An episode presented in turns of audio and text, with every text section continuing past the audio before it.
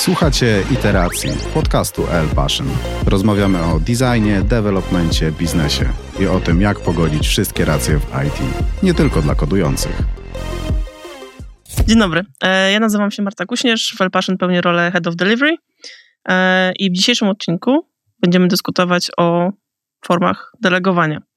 Opowiemy sobie, odpowiemy sobie na pytania typu jak zacząć, co delegować, komu delegować i jak przestać udawać, że delegujemy, a tak naprawdę mikro zarządzamy. Porozmawiamy też o książce Kena Blancharta, Jednominutowy menadżer spotyka małpę. Jest to książka dosyć, dosyć specyficzna, powstała w latach 70. w USA, więc taka trochę korporacyjna, natomiast zawiera na pewno wiele mądrych i, i fajnych myśli, które warto e, poznać. Ma też małpy i o tych małpach też dzisiaj trochę będzie. Porozmawiamy o tym z Anią Elwart, CEO El Passion. Aniu, na ostatnim spotkaniu wydelegowałaś mi przygotowanie tego intro. Jak mi poszło? Bardzo dobre intro. Bardzo mi się podoba.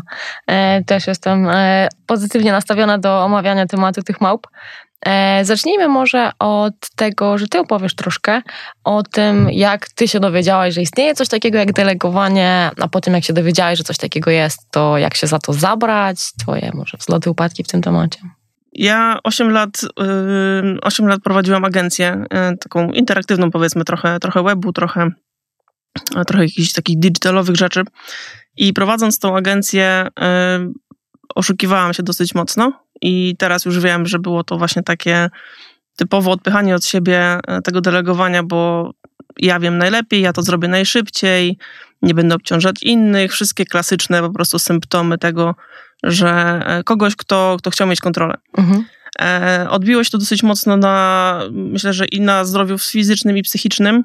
E, I tak naprawdę to, co mnie, to, co mi pomogło, to jest, to były studia, studia MBA, które podjęłam i tak naprawdę ludzie, który, których tam poznałam. I oni mi bardzo dużo dali takich przykładów tego, jak oni mhm. też się tak czuli i co zrobili, żeby z tego wyjść. I to mi bardzo dużo dało, bo, bo dali mi przykłady po prostu tego, co mogę zrobić, żeby sobie pomóc tak naprawdę. E, I miałam też oprócz tego jeszcze niezależnie jakby takie trzy sesje coachingowe e, i tam też e, po prostu coach nauczył mnie zadawać sobie samej pytania, na które odpowiadając sobie już czułam że w którym kierunku powinnam iść. A więc jestem takim typem e, trochę recovering alcoholic, że wiem jak było, nie chciałabym do tego wrócić. Pracoholik może taki, bardziej? Taki pracoholik, ale tak, ale jakby e, wychodzę powoli z tego. Więc e, jak to było u ciebie? Bo jestem ciekawa, czy, czy miałaś podobne doświadczenie? Czy... Wiesz co, ja miałam bardzo ciekawe doświadczenie z, może nie, nie wiem czy na ile to jest dokładnie delegowanie, ale historia jest taka. Ja zostałam dyrektorem zarządzającym agencji digitalowej w której wcześniej pracowałam jako specjalista. Ja zajmowałam głównie strategią. Nie? No i w sytuacji, w której jesteś już dyrektorem zarządzającym, tak naprawdę odpowiadasz za organizację pracy, za biznes, a jednak e, tym głównym takim towarem, który dostarczaliśmy klientom, no to właśnie była ta strategia. E, I ja miałam bardzo duży problem żeby to zostawić i przestać to robić, żeby oddać, żeby zaufać naszemu zespołowi, że oni to zrobią dobrze i oni na, na spokojnie byli w stanie to robić dobrze. Ja po prostu miałam taką potrzebę mieć w tym swój palec, nie?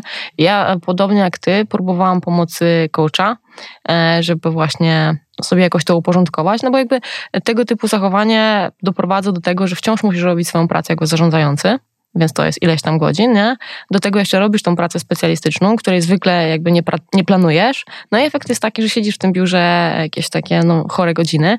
No jakby mało kto chce tak żyć długofalowo, nie?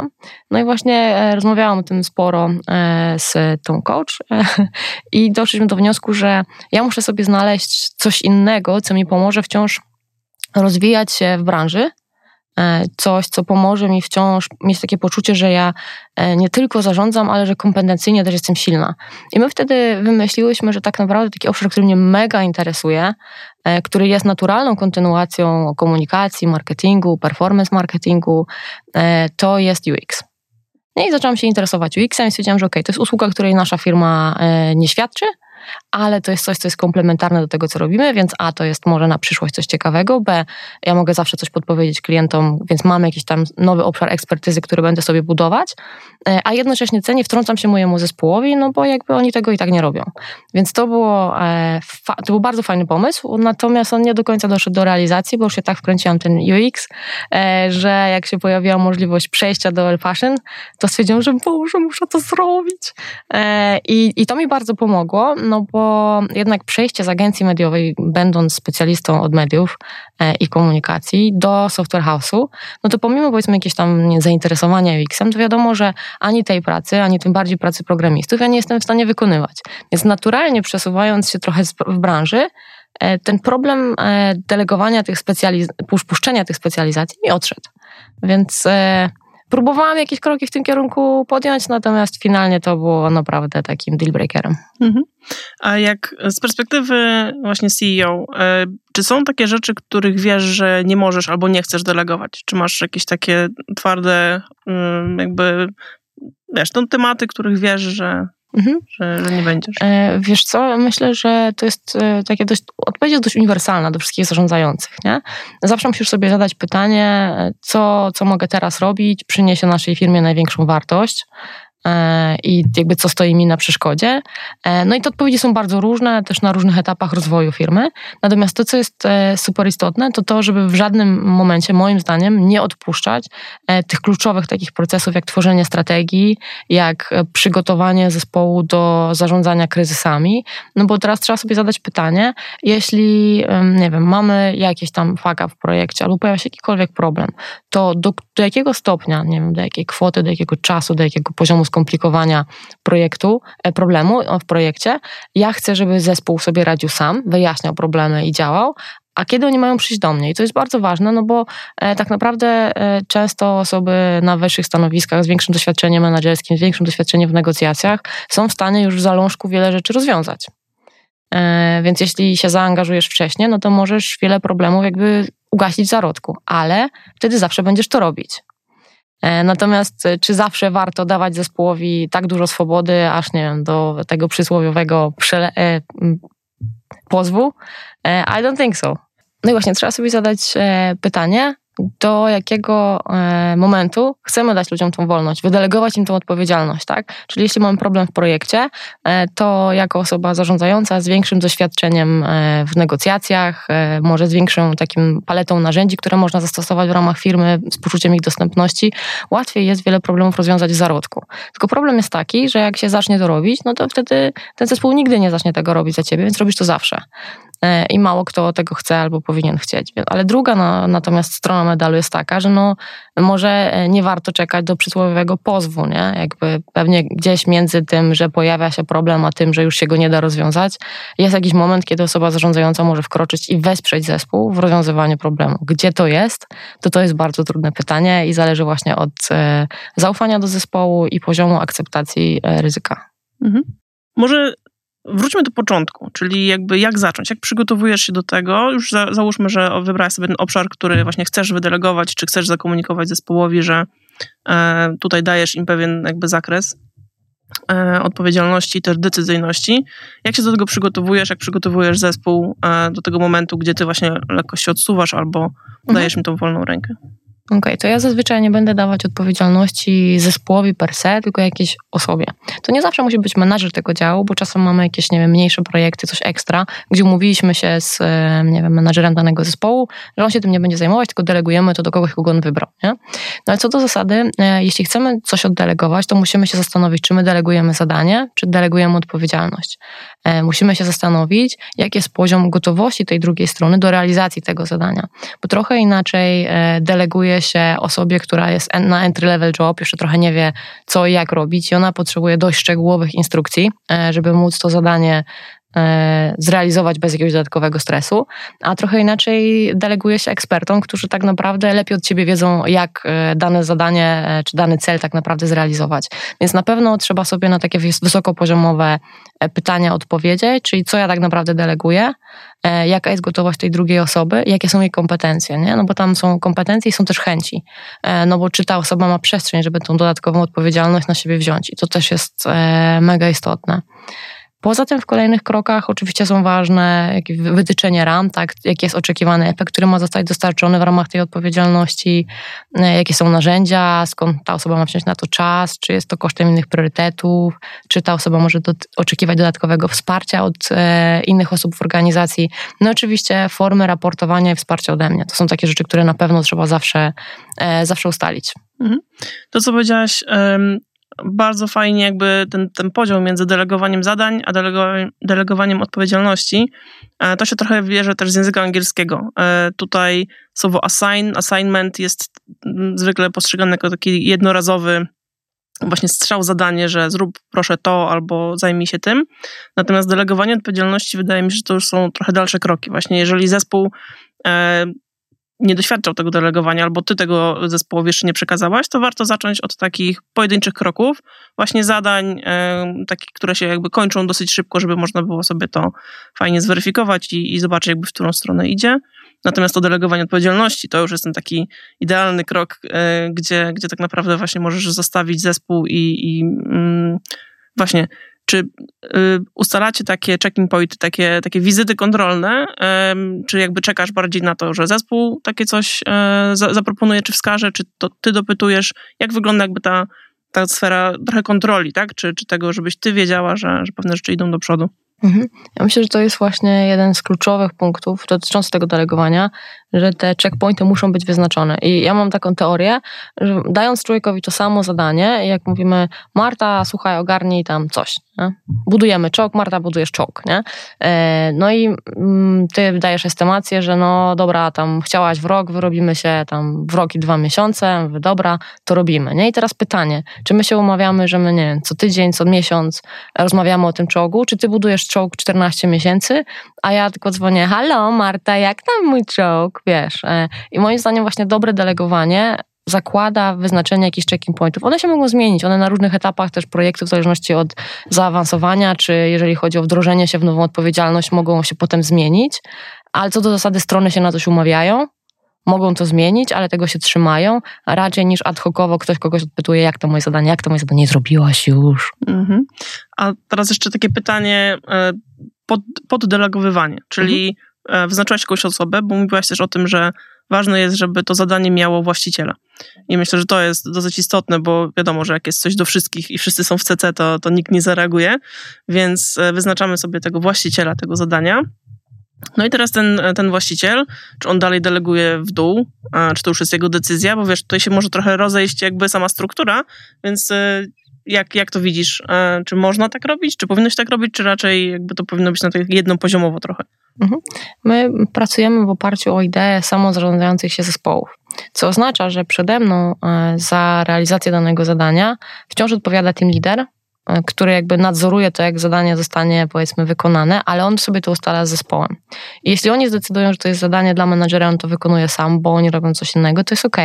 Jeśli oni zdecydują, że się tym jakoś dzielą albo jakakolwiek inna forma, która im najbardziej pasuje, to ja w to nie wnikam. Jakby jest zespół, ten zespół ma jakieś tam capacity, oni chcą się tym zająć albo znają się na tym i chcą zaopiekować dany obszar i oni to robią jakoś, a my się umawiamy to, co do tego, co ma być rezultatem. Mhm. Okej. Okay. Może o małpach chwilę. Okay, porozmawiamy. E, Ken Blanchard e, stworzył taką, napisał taką książkę e, Jednominutowy menadżer spotyka małpę. I krótko mówiąc, dla, dla tych, którzy nie, nie słyszeli o tej książce, nie, nie, nie mieli z nią kontaktu, e, Chodzi tam o to, że jest to menadżer pewnej firmy, wiadomo, korporacja amerykańska. A straszny cringe, jeśli chodzi o taką narrację, to jest mega cringe'owo, ale ten tak. pomysł, który tam gość przekazuje jest bardzo fajny, no? Tak. Y, wizualizując to, mm, ma, ten kierownik ma swoje biuro, ma tam jakiś y, w rogu gdzieś siedzi małpa i sobie tam się czymś zajmuje, on, on tą małpę tam dogląda co jakiś czas. No i przychodzi jeden z pracowników i też z małpą i mówi, szefie, tutaj potrzebowałbym, żebyś się tym zajął tą małpą na chwilę i sadza ją w tym rogu z tą drugą małpą, one się tam chwilę bawią, jest nawet okej. Okay. Za chwilę przychodzi drugi, trzeci, czwarty pracownik i tak każdy przynosi temu kierownikowi trochę tych, tych małp, więc jakby pracownicy świetnie delegują wzwyż. W sensie mhm. zostawiają pewne rzeczy do, rozwinięcia albo do tak zwanego next stepu, czyli co następne, to już kierownik zdecyduje. No i teraz ten, ten, ten właśnie jednomitowy menadżer ląduje z takim, z takim stadem małp e, i jak on sobie ma z tym poradzić. I ta książka jest trochę właśnie o tym. Jak ją odebrałaś? Mhm. E, wiesz co, no poza tym e, cringe'em, jak już zostawić to na boku, to to jest o tyle ciekawe, że jak myślisz sobie o tym, że z jednej strony rolą menadżera jest wspierać wszystkich innych, nie? E, plus, jeśli jesteś zarządzającą, to w mojej głowie ja odpowiadam za wszystko. W sensie na końcu wszystko jest moją odpowiedzialnością. Czyli jak gdzieś ktoś, nie wiem, jakiś junior popełnił błąd i są tego jakieś konsekwencje, to to są też moje konsekwencje i je traktuję jak własne. Oczywiście no nie jest moja wina i w tych kategoriach tego w ogóle nie rozpatrujemy. Natomiast ja miałam takie poczucie, że jak do mnie ktoś przychodzi i mnie prosi o pomoc, sprawdzenie, dosłanie i tak dalej, no to jakby no on potrzebuje pomocy, muszę pomóc.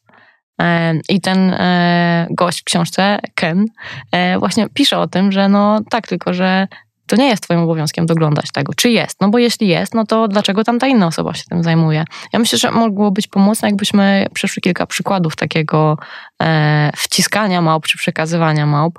E, nie wiem, przychodzi coś do głowy? E, no myślę, że jakby taki klasyczny no, trochę przykład to, to pracownik e, przychodzący i mówiący, że potrzebuje eskalować coś i mhm. na przykład jakbyś mogła zadzwonić do szefa innego działu i, i przypomnieć mu o czymś. Tak? A, no. No to masz ten sam kontakt, tego samego Slacka e, i tak naprawdę u nas, szczególnie u nas w firmie nie ma takich podziałów, że ktoś się do kogoś nie może odezwać z jakiegoś powodu, e, więc jakby pytanie od razu jest, no dobrze, ale no, dlaczego ty tego nie możesz zrobić? Albo no, jeżeli chcesz wsparcia, to oczywiście tylko przecież e, mhm. masz te same kanały, które, które mam ja. E, to taka klasyka, czyli czy mogłabyś coś gdzieś komuś szepnąć? Tak, no. E, to, to ja właśnie w trakcie czytania tej książki miałam taką historyjkę krótką, że właśnie na Slack, ktoś do mnie napisał na Slacku, że tam na jakiejś grupie Siemania, czy możesz tam napisać do kogoś tam, bo potrzebujemy jakieś usługi, nie? No ja tak Patrzę się na to, mówię, o, to małpa. To jest małpa, to jest to, o czym ten gość pisał, czyli to nie jest zadanie, które ja muszę wykonać, bo on sobie nie da rady. To nie jest zadanie, gdzie coś się dzieje, trzeba podjąć trudną decyzję. To jest zadanie, które może zrobić on spokojnie sam. No w związku z tym ja odpisałam, że tam się ma mordko, masz namiarę na tego gościa, no to napisz do niego bezpośrednio, pozdro. Po czym druga osoba wpisała się pod spodem i powiedziała, dobra, ja go znam, to ci zrobię intro. myślę sobie, o, wziął małpę, wziął małpę, po prostu Klasyczne, tak. No i to, tak. to rzeczywiście, jak e, wejdzie się w tą narrację, e, to potem zastanawiasz się, z czym ludzie przychodzą i czy naprawdę ty się powinieneś tym zająć. Ja myślę, że doskonałym ćwiczeniem e, na początek takiej delegacji dla słuchaczy, dla kogokolwiek jest to, że najpierw się zastanowić, które z wydarzeń tego tygodnia to było takie właśnie wzięcie małpy. I właśnie tutaj rozróżniamy to, co jest rzeczywiście moim zakresem obowiązków, i no ja to czuję jako kierownik, że, mhm. że potrzebuję powiedzmy tutaj gdzieś, gdzieś um, wejść w temat, ale y, to jest to, co mówiłaś, że rozpoznajesz małpy i to jest jakby pierwszy krok do sukcesu, czyli rozpoznawanie tego, kiedy te małpy się pojawiają. No i teraz drugi krok to jest umiejętne oddanie tej małpy z szacunkiem mhm. właścicielowi, tak? Czyli tej osobie, która to rzeczywiście powinna robić. Um, jaki masz pomysł na to, żeby, żeby to nie wyglądało na psychologię, tylko po prostu na to, że jakby pokazanie temu pracownikowi, czy, czy, czy team liderowi, komukolwiek. Fajną masz małpę, sam zachować. Nie, żartuję. E, wiesz co, e, myślę, że zadanie pytania, w czym dokładnie potrzebujesz mojej pomocy, żeby zrobić to zadanie, e, to jest takie pytanie, może bezpośrednie, może nie jakoś takie, wiesz, zmiękczone, tylko no okej, okay, masz to zadanie, no i czego dokładnie potrzebujesz ode mnie czego nie możesz zrobić sam. E, wydaje mi się, że to może być jakaś, e, jakaś forma komunikacji. No i chwilowo, póki gadamy o tej książce e, w firmie, to zupełnie okej okay, czuję się z tym, że a, a, a, małpa, więc, e, więc dopóki ta, ta historia się utrzyma, to myślę, że można spokojnie się na to powoływać i że razem identyfikujemy te zadania, bo rzadko jest tak, że ktoś chce ci wcisnąć zadanie. Oni zazwyczaj myślą sobie, że w sumie to tak jak w tym przypadku tego mojego maila, nie? E, zakładam, że tam idea była taka, że ja się znam z tą osobą lepiej, więc jak ja napiszę, to może nie wiem, szybciej dostaniemy odpowiedź. Więc tam jakby rzadko są złe intencje, po mhm. prostu ta logika czasem jest inna, no i efekt jest taki, jaki jest, jest przekazaniem tych zadań, które nie powinny być przekazywane. Jak wspólnie o tym rozmawiamy, to myślę, że łatwiej nam będzie będzie w przyszłości się zastanawiać o tym, czy my delegujemy, czy dajemy małpę. Tak. Tak, i jakby często pojawia się taka, taka obawa, um, no tak, ale to, jeżeli ja to wydeleguję, to znaczy, że ja tego nie umiem, ktoś pomyśli, że nie umiem, mm. ktoś pomyśli, że mi się nie chce. Są takie negatywne myśli, które, które gdzieś tam przychodzą i jakby powstrzymują cię przed tym i chcesz tą osobę właśnie udobruchać tym, znaczy nawet samego siebie, udobruchać tym, że dobra, to ja to wezmę, ja ci pomogę. E, natomiast e, przez to trzeba sobie jakby uświadomić to, że staje się e, takim mm, bottleneck, mhm. wąskim mhm. gardłem i e, co z tego, że ja komuś pomogłam, skoro siedem innych osób czeka na moje decyzje w jakimś innym zakresie. Więc jakby mówię o tym, bo to, to były momenty, kiedy ja sobie uświadomiłam, aha, to coś jest nie tak, skoro ja mam siedem zadań, a moi pracownicy czy, czy team, e, członkowie zespołu czekają na mnie, no to coś jest nie tak, no mhm. bo, bo ja nie mogę mieć tego wszystkiego na głowie, e, bo to ja potem stanowię ten problem. Więc takie samo uświadamianie, taka introspekcja, no polecam, bo, bo dla mnie to zadziałało i myślę, że, że im więcej się nad tym zastanowimy, tym, tym więcej takich przypadków można znaleźć. Okej, okay, wspomniałaś o tym, że czasem e, boimy się delegować, bo wydaje nam się, że inni pomyślą, że nie mamy kompetencji. Nie? Ja mogę powiedzieć, że mi się czasem zdarza tak zrobić, na przykład trzeba coś skonfigurować w jakimś systemie i to jest małe zadanie, no ale w sumie nie wiem jak to zrobić, ale głupio mi to oddelegować, no to potem siedzę wieczorem i sprawdzam jakieś tam, wiesz, manuale, jak coś tam zrobić, no i łapię się na tym, e, no ale pracuję nad tym i to są małe rzeczy. Jakie inne powody, dla których ludzie nie delegują, a przychodzą ci do głowy? Mi na przykład często zdarzało się myśleć, e, już tyle pracy w co włożyłam, mhm. teraz oddam komuś innemu, będzie śmietanka okay. i ona nie do końca do mnie trafi na przykład. E, więc takie myślenie, no może trochę samolubne, natomiast rzeczywiście ta praca została jakoś wykonana i włożona, więc zawsze mhm. trochę ciężej do tego potem podejść. Albo dokładnie odwrotne podejście. Już tyle pracy w to włożyłem, dojdzie dobrze, ktoś inny to weźmie i może nie będzie tam Może nie będzie śmietanki. Może nie będzie śmietanki dla nikogo, nie? A szło nam tak fajnie. To jest też taki dość chyba popularny powód, dla którego nie chcemy oddawać czegoś, zwłaszcza co już, e, czym się już opiekujemy, nie? Tak, albo taki klasyk, zawsze tak było, zawsze tak robiłam no to... Nie, to ja tego nie To, to no, ja się zawsze zajmowałam tym tematem, no mhm. to, już, to już się będę do końca życia zajmować tym tematem. Przez to nie myślimy o tych tematach, które nam uciekają. Przez mhm. to, że nie mamy tego czasu, nie mamy szansy się rozwijać, nie mamy szansy na nowe skille, na, na to, żeby właśnie y, zmieniać siebie, tak? Y, tak? Więc, więc tkwimy trochę w takim, fajnie jest, ktoś mnie pochwali, bo znowu to zrobiłam, no ale jak mhm. już dziesiąty raz zrobię to samo, no to też już jakby no, no nie jest to samouczucie, nie? Więc, mhm. więc na pewno um, co jeszcze może być? Um, to na, na początku, o czym ja mówiłam, że to jest mój konik, jak nie będę tego robić, to stracę specjalizację. To też wydaje mi się takim, tak. no dość powszechnym też, że u nas w branży, tak, no bo jeśli mamy programistę, który zostaje tym liderem, no to on coś zyskuje, coś traci. I podejmowanie decyzji, która ścieżka jest bardziej interesująca i w ogóle czy na przykład możliwe jest łączenie obu tych zestawów kompetencji, czyli bycie dobrym tym liderem, a jednocześnie bycie e, dobrą osobą techniczną, która jakby dalej się rozwija, to czy to jest możliwe, nie? E, my akurat wiedząc, że jest taki problem, e, to stworzyliśmy osobny taki program rozwoju kompetencji tech liderów i staramy się to godzić. No ale tak naprawdę program trwa dopiero dwa lata i czy on się sprawdzi, czy nie, to będziemy pewnie wiedzieć za kolejne dwa. Tak, i mm, wiem też, że, że znamy przykłady osób, które y, w pewnym momencie jakby y, poszły inną ścieżką, tak? mhm. tak? Były na jednym jakimś torze i miały swoje obowiązki, ale zdecydowały o tym, że, że chcą rozwijać się w innym kierunku i jakby y, przekazały te obowiązki na przykład komuś innemu, więc mhm. też nie warto zmuszać pracownika, nawet jeżeli chce się dla niego dobrze, chce się go rozwijać i słuchaj, będziesz tym liderem, będziesz tym i tym, a, a są ludzie, których, których to po prostu nie interesuje i, i chcą mieć gdzieś tam E, bardziej takie techniczne właśnie na przykład zadania i wtedy też warto posłuchać jednak tego pracownika, e, czy to jest tak trochę między wypchnięciem kogoś na głęboką wodę, a wypuszczeniem.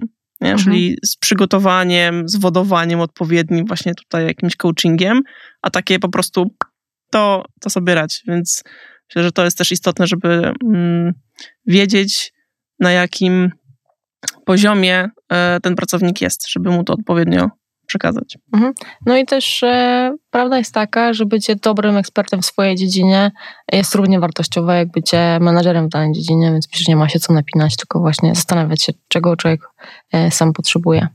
E, no dobra, patrzę sobie na naszą listę e, powodów, dla których nie delegujemy. E, mam jeszcze coś takiego, jak teraz głupio to oddać. I tu znowu wracamy do tego, że coś już jest rozgrzebane, nie? Tak. Tak, trudno, trudno coś oddać, albo to jest, e, to jest za trudne, teraz już to już za bardzo skomplikowane. I tutaj e, dla mnie złotą zasadą było to, żeby e, rozbijać na mniejsze. Po prostu, mhm. jeżeli coś jest trudne i wiedziałam, że ja się sama z tym męczę, więc co dopiero ktoś, ktoś komu to oddam, tutaj na pewno pomaga to rozbijanie po prostu na mniejsze kawałki i dopuszczanie też tego, że nie zawsze od razu wyjdzie. Takie po prostu e, zmienianie on the go, tak? Czyli mhm. takie, takie iterowanie tego, co się, co się postanowiło. No nie ma wstydu, jest tylko jakby progres, więc, więc wymaga to trochę takiego no, poznania siebie i jakby odpuszczenia sobie, ale myślę, że pomaga w tym, żeby, żeby no iść, iść do przodu i no, nie tkwić przede wszystkim w tym pracocholizmie. Hmm. Z perspektywy przedsiębiorców czy właścicieli projektów jest też takie powiedzonko, że to jest moje dziecko, nie? Ta firma to jest moje dziecko, albo ten projekt to jest moje dziecko, jakieś takie więzi, że tak ciężko nam jest odpuścić. E, to też jest chyba coś, co, co występuje dość powszechnie. Bardzo często to, to słychać, tylko trzeba sobie odpowiedzieć na pytanie, że biznes to jednak nie jest człowiek, nie jest żyjące dziecko. E, wiem, że to tak trochę brzmi. E, ja, ja, przez 8 lat tak miałam, do tego sobie pozwalam tak mówić, że nie, że to nie jest warte e, zdrowia i, i, fizycznego, i psychicznego, więc e, można dużo włożyć, ale nie wolno jakby tej całości oddać, bo, bo to się nie kończy jakby tam długofalowo dobrze, także jednak warto czasami przystopować. E, zastanawiam się, co jeszcze mogłybyśmy poruszyć w obszarze delegowania. Ja mam, ja mam taki e, świetny cytat. Nie no. wszystkie małpy zasługują na to, aby żyć. Tak, to jest, e, to jest e, piękny cytat. E, to możemy wrócić do tego, mm, do tych małp i ubijania tych małp, bo mówiliśmy wcześniej o tym, że dobrze jest zastanowić się nad tym, co mogę dzisiaj czy w najbliższym okresie robić, co przyniesie naszej firmie największą wartość. Nie? I tu właśnie odpowiedź na to pytanie jest strzelanie do tych biednych małp, rezygnowaniem z zadań, bo nie warto delegować zadań, których nie warto robić, parafrazując to, co powiedziałaś, nie? E, więc to jest, myślę, mega istotne. Ja też przygotowując się do naszego spotkania, posłuchałam trochę innych podcastów, gdzie opowiadano e, o delegowaniu i tam w jednym była taka fajna myśl, że ludzie bardzo często, e, zanim pójdą na szkolenia z delegowania, chodzą na szkolenie z organizowania czasu. I oni uczą się, jak organizować te wszystkie beznadziejne zadania, których w ogóle nie powinni byli robić. Nie? I to jest myślę, że ważna taka myśl, że, że jednak to nie zawsze jest organizacja pracy, e, tym powodem, dla którego, nie wiem, jesteś przeciążony, masz za dużo i tak dalej. Czasem po prostu robisz rzeczy, których nie powinieneś. Tak, tak. My mamy nawet taką zasadę przy, przy tym, jak pracujemy jako menedżerowie, że jeżeli coś nie jest ruszone przez jakieś tam 6 tygodni, powiedzmy. Trzy sprinty, no. Trzy sprinty, 6 tygodni, to zwyczajnie to po prostu ubijamy, bo, e, bo w takim razie nie było aż tak pilne. Więc tak, takie. Albo aż tak ważne takie priorytety, no to jest wszystko jakby nauka, natomiast myślę, że, że warto przekazać kilka takich rzeczy, które się nam udało zrobić, mhm. bo to jest e, jakby cenne i czasami warto jakby pójść na, no, pójść na skróty, czy usłyszeć u kogoś i spróbować u siebie. Natomiast e, tak, mi się podoba właśnie ubijanie małp, znaczy oczywiście nie żywych i nie zwierzątek, tylko takie metaforyczne, że nie wszystkie, nie wszystkie po prostu rzeczy trzeba na tej to-do liście trzymać.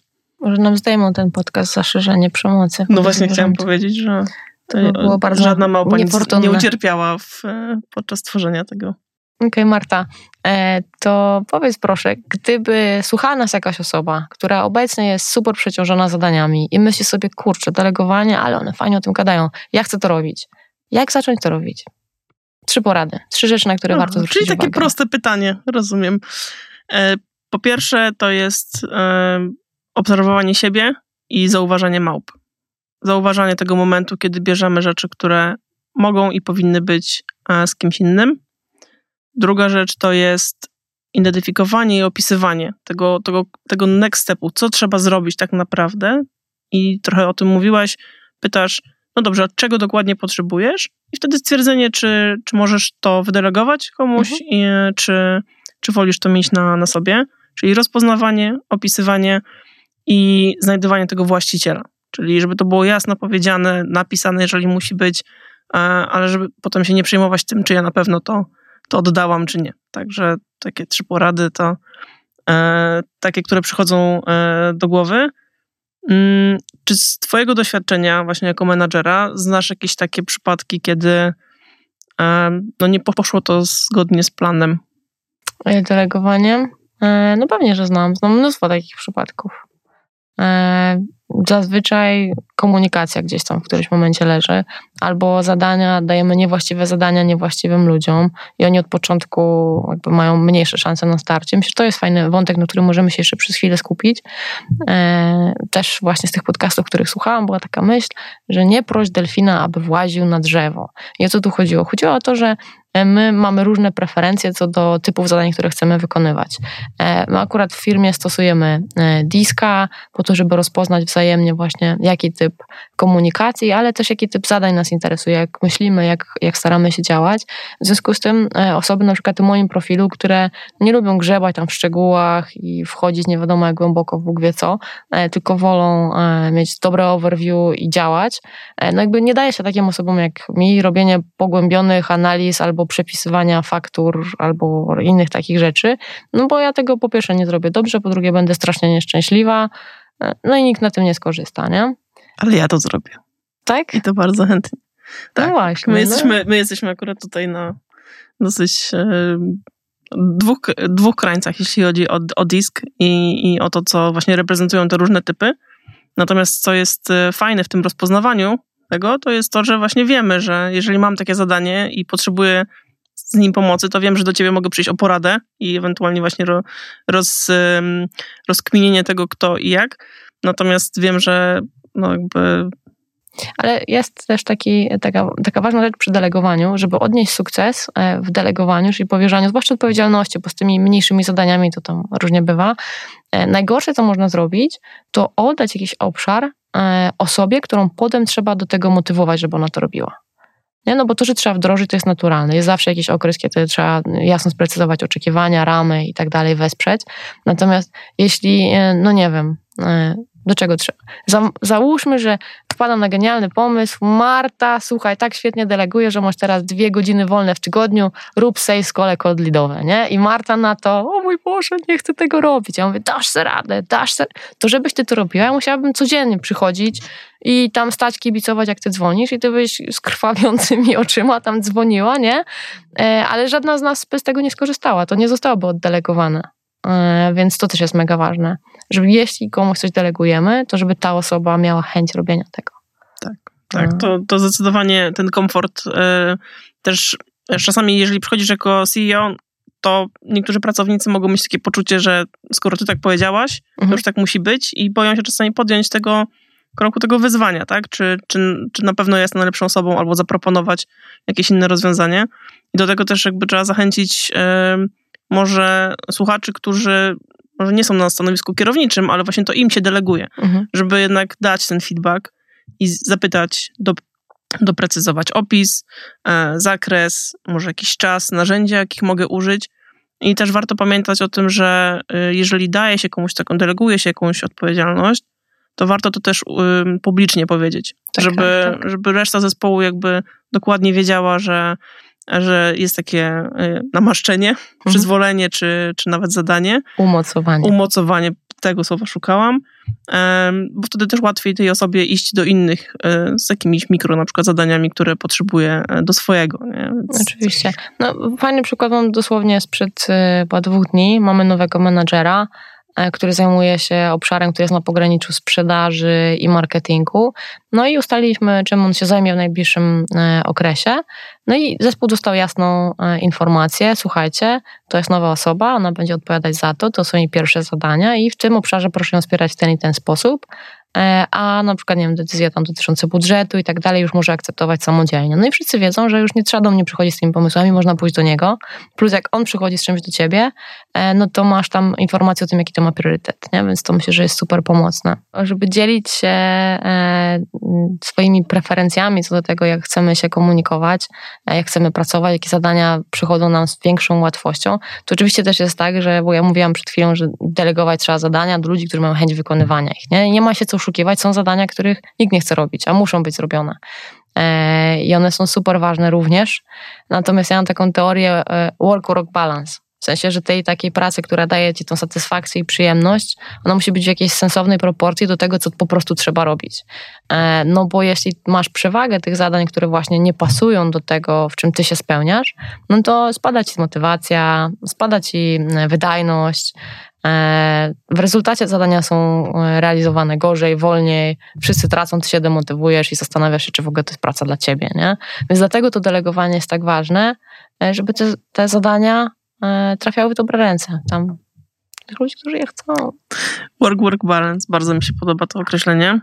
E, kradnę. E, podsumowując, jeżeli chodzi o to, co musi sobie zapewnić, sobie czy innym musi zapewnić delegujący, to na pewno mamy tutaj opis tego zadania, które delegujemy, jego zakres, e, na pewno narzędzia, możliwości, budżet, wsparcie innych ludzi, czas, który można na to poświęcić. Na pewno to, co trzeba sobie też zapewnić, to zaufanie. Zaufanie, że ja wybrałem, wybrałam dobrą osobę, której powierzam to zadanie czy odpowiedzialność i zaufanie, że ona rzeczywiście potrafi to zrobić lub w sytuacji, w której e, napotka jakieś problemy, e, będzie chciała uzyskać pomoc proaktywnie, a nie będzie czekać, aż coś tam się zawali. Mówiliśmy o tym umocowaniu, czyli o tym, żeby dana osoba żeby odpowiedzialność danej osoby była ogłoszona w firmie, to też jest fajne, no bo jeśli ja tego nie robię, tylko już jest oficjalnie od, od inna osoba wyznaczona do tego, to trochę zajmuje ze mnie presję. Nie? Jeśli inni wiedzą, że ktoś się tym zajmuje, myślę, że to jest jakaś tam drobna, e, drobna ulga. E, postaci właśnie zmniejszania tego akceptowalnego ryzyka, nie? bo to też mówiliśmy o tym, że z jednej strony jest to ryzyko takie wizerunkowe, że coś komuś przekaże, a może to nie pójdzie, z drugiej strony jest wiadomo ryzyko biznesowe, które zawsze musimy sobie zważyć, bo im mniejsze ryzyko, w tym więcej projektów wchodzimy, tym bardziej wjeżdża nam e, ryzyko e, mikromanagementu. E, no i mówiłaś sporo o tych checkpointach, które są bardzo ważne, e, które należy ustalać, tak jak mówiliśmy, z góry, a nie ad hoc, co tam, jak tam e, w projekcie. Tak, tak. Myślę, że nie ma nic gorszego niż ktoś stojący za plecami i, i pytający i, i, jeżeli ja wiem, że e, co tydzień się spotykamy, to też jestem inaczej przygotowana do takiego spotkania niż spotykając cię na korytarzu, jakbyś poprosiła o wylistowanie, jak tam mój czołg idzie, e, więc, więc na pewno e, istotne jest jakby obustronny taki kontrakt, ustalenie, dobrze, to spotykamy się raz w tygodniu i, i omawiamy. No świetnie. Powiedziałyśmy, myślę, że dużo. E, o delegowaniu powiedziałyśmy e, też o tych jakby myślę, że te małpy są, są świetną metaforą, dlatego że, że niby trochę zabawne, ale tak naprawdę bardzo prawdziwe, e, więc jakby to rozpoznawanie ich podczas naszego tak tygodnia pracy powinno być trochę prostsze. Ja na pewno dalej będę to kontynuować, jakby obserwować siebie, mhm. bo no, nikt nie jest, umówmy się, już na tyle dojrzały, żeby, żeby powiedzieć, że wszystko, wszystko jest wdelegowane. Natomiast y, właśnie ta, ta mm, iteracja, podejście takie krokowe. Dobra, dzisiaj mi się nie udało, ale jutro to zadanie na pewno już, już postaram się inaczej opisać, inaczej przekazać. E, jest no niezmiernie ważne, żeby właśnie móc sobie zrobić ten czas, czy, czy jakby wydzielić ten czas na ten rozwój inny, pójść w inną ścieżkę, którą można odkryć, że nagle tam też mamy tego konika i mamy jakiś, jakiś, jakąś zajawkę fajną. Super, bardzo Ci dziękuję. A Wam dziękuję za słuchanie podcastu El Passion Iteracja. E, będzie nam miłe, jak zostawicie nam serduszko, lajka, czy co tam e, można zostawić na platformie, na której nas słuchacie. I do usłyszenia przy innej okazji. Do usłyszenia.